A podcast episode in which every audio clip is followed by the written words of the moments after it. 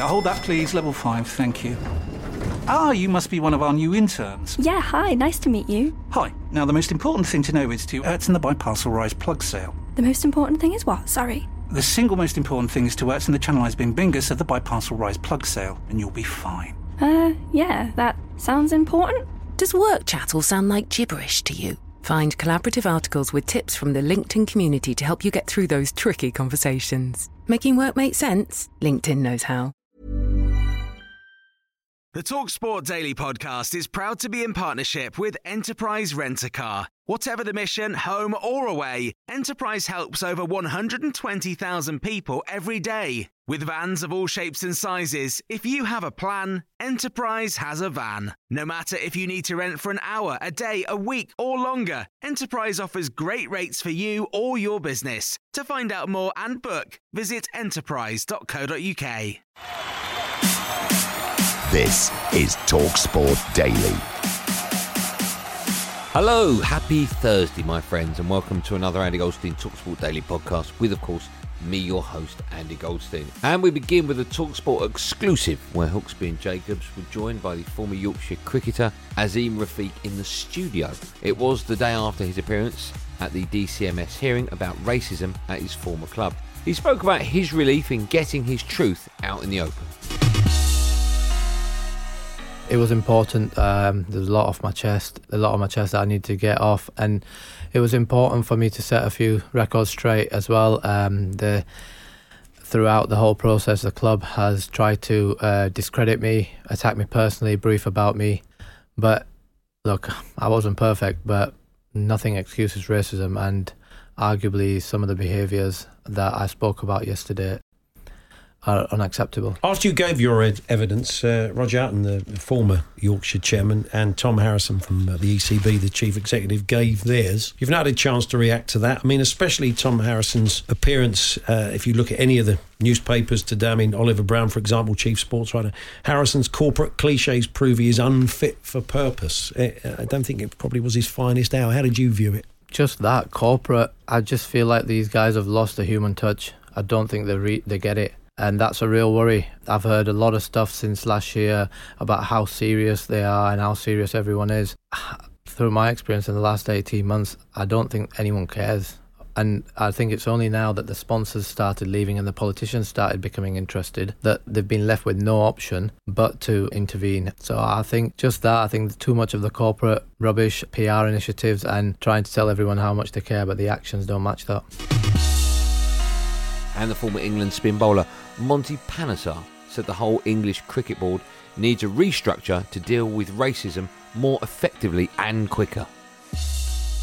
Why didn't they actually have an independent company or someone that can actually really make ECB accountable for any inclusivity, diversity, you know, sort of issues. So that really needs to be reviewed. I think the whole system needs to be reviewed amongst the counties, you know, to so thorough investigation can take place. Because in the future if there is any discrimination that player comes up and talks about then this urgent quick reaction takes place. Not something that you know we're waiting time and time again from yorkshire to, to give us the report. And eventually they gave it which even the ecb were critical of.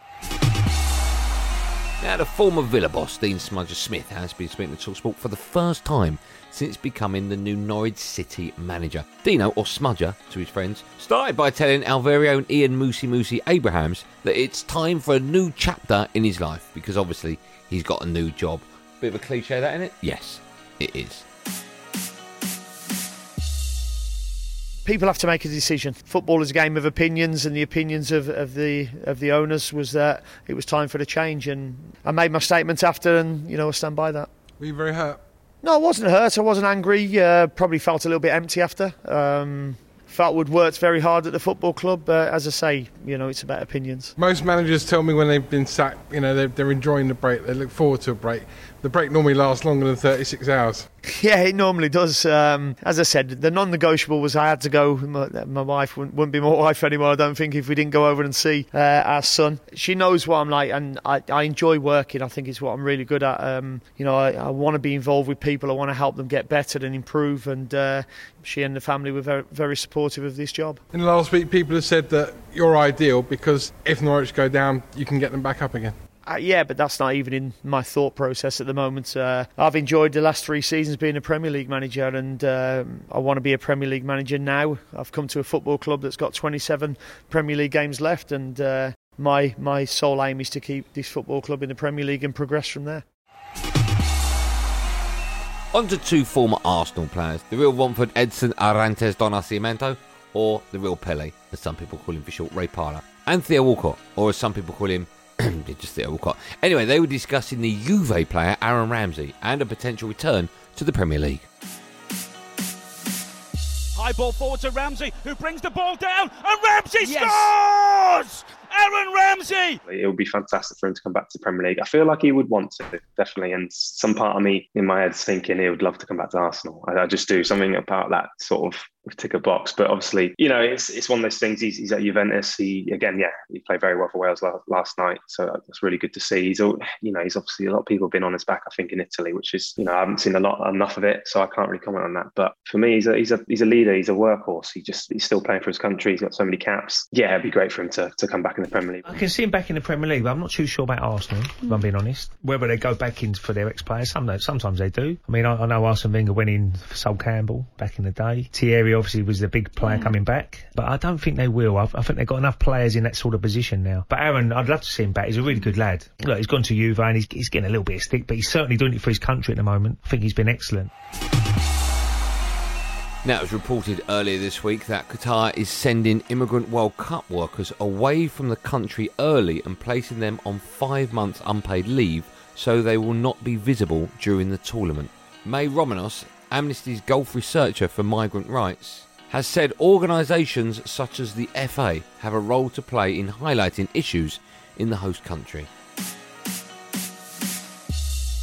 The Football Association also has an important play because players do it at a personal level. But, but I think ultimately the, the responsibility lies within the Football Association, who has responsibility themselves also to ensure that their operation in the country, their participation in this World Cup is not leading to human rights violations, to do their due diligence, to identify these risks and to mitigate them and to remedy them. They also need to use their leverage over FIFA because we believe that engaging and raising not only privately, we need to go public and we need to say things in public because this will put the pressure needed to bring the changes. And human rights changes take time. It's not an easy win. We know we, we are in this in the long term. And that's why I think it's step by step we could all come together, each one play our role, be it by speak, being vocal, being by putting the pressure, doing their due diligence, but each one have a responsibility here and role to play. Up front with with Carlton Cole, the former Chelsea and West Ham striker, is available as a podcast on the Game Day feed on the Talksport app. Here, Carlton recalls the time his manager, Jose Jose Mourinho, threw his winner's medal into the crowd because he hadn't worked hard enough for it. Disgusting. So the medal that you were supposed to get for the Premier League title, when where you played nine games in that team, was tossed into the Matthew Harding So- by the manager. So I was I was gonna get a medal because everyone was getting one anyway, right? So I got to nine games. I think you had to get to ten games. So what happened was we'd already won the league with like three or four games to go. That's when you get the boys in to get their medals and get the games.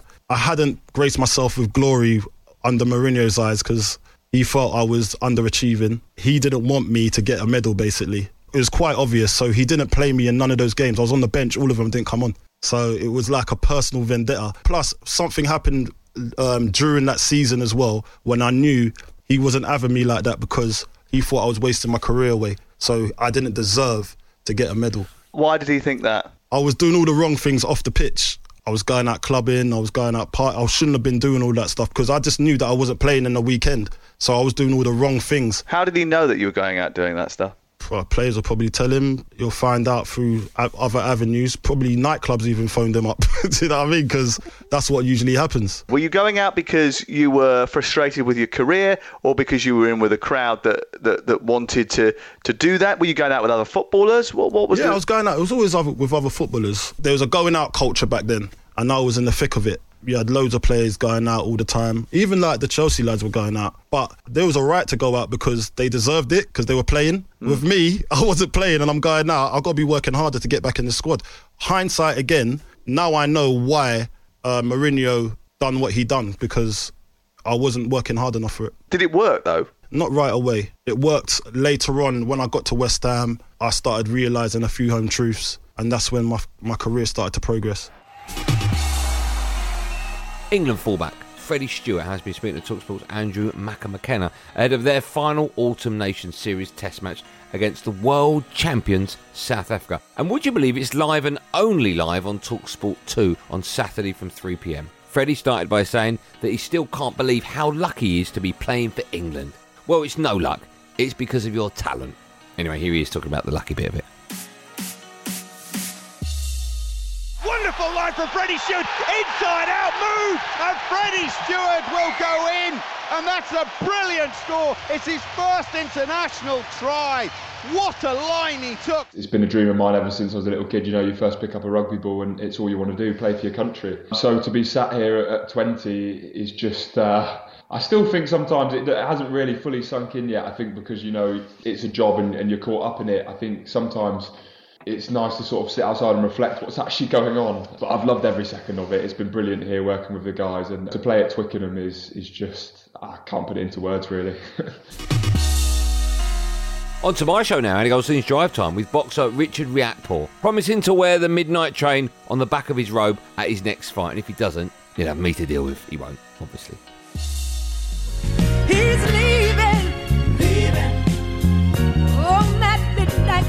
You're going to be annoyed. So, oh fuck, the manufacturers didn't have enough time to design the robe, so I'm just coming out with the shorts to the, um, for for Saturday. Right. But for the next fight, Yeah. which should be around Feb, March, I'll hundred million percent have the midnight train on the back. Okay, can I just tell you, Richard, if you don't have it on the back, your next fight will be against me.